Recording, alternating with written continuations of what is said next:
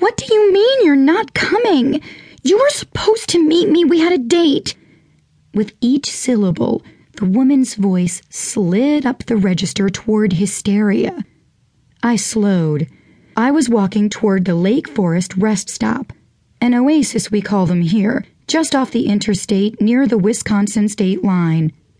The woman was talking on her cell phone, about 30 feet away, but her voice carried clearly.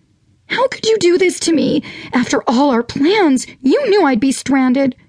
A man with a buzz cut and horn rimmed glasses stood near the entrance, his hands in his pockets. He stepped aside as I approached. Look, I can't talk long. I borrowed a cell. There was a pause. Mine's out of juice. A tall, striking woman who appeared to be somewhere in her thirties. The woman on the phone wore a white t shirt khaki miniskirt, and sandals.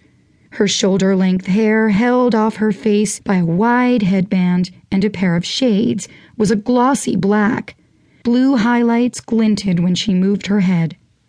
I went inside the building, which, since its multi million dollar renovation, looked more like an airport terminal than one of the antiseptic fast food places that used to commandeer pit stops on the highway.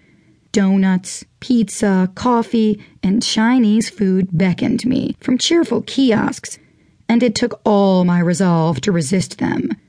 I was tired, having spent the day scouting locations for a video about The Lodge, a luxury resort in Lake Geneva, Wisconsin.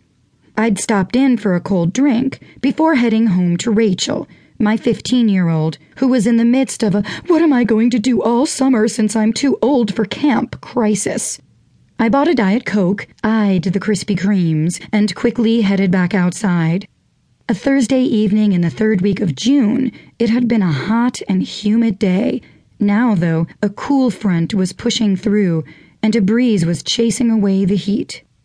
The woman was still on the cell. I know, I'm sorry too. I hate it when we fight. There was a pause. I realize that. It's just, well, this has been a shitty day. The man who'd been standing near the entrance had his back to her, as though he was trying not to listen to her conversation. I can't. My cell is out of juice, she repeated. Okay, thanks. I'll be waiting. Please, come soon. The woman disconnected and looked around. Spotting the man at the entrance, she walked over and handed him the cell. Thank you. You've been very kind. The man pocketed the cell. No problem. I hope everything works out. I looked over. Bad day? You don't know the half of it. I couldn't help overhearing. I hope your ride gets here soon, I said. The young woman tipped her head. Me too. I've lost the whole day. I nodded.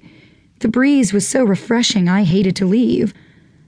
I slung the canvas bag that doubles as my briefcase onto my shoulder and joined her at the wall. As long as we were both hanging around, I might as well be nice. I scanned the cars heading up the ramp on our side of the rest stop. A silver beamer slowly turned in, followed by a green pickup with a camper shell. Is that your ride? I pointed to the beamer. Daria shaded her eyes and looked. As the car passed, we could plainly see a couple in the front seat. The woman in the passenger seat motioned to an empty space in the parking lot. As the beamer swerved into the spot, Daria seemed to deflate. No.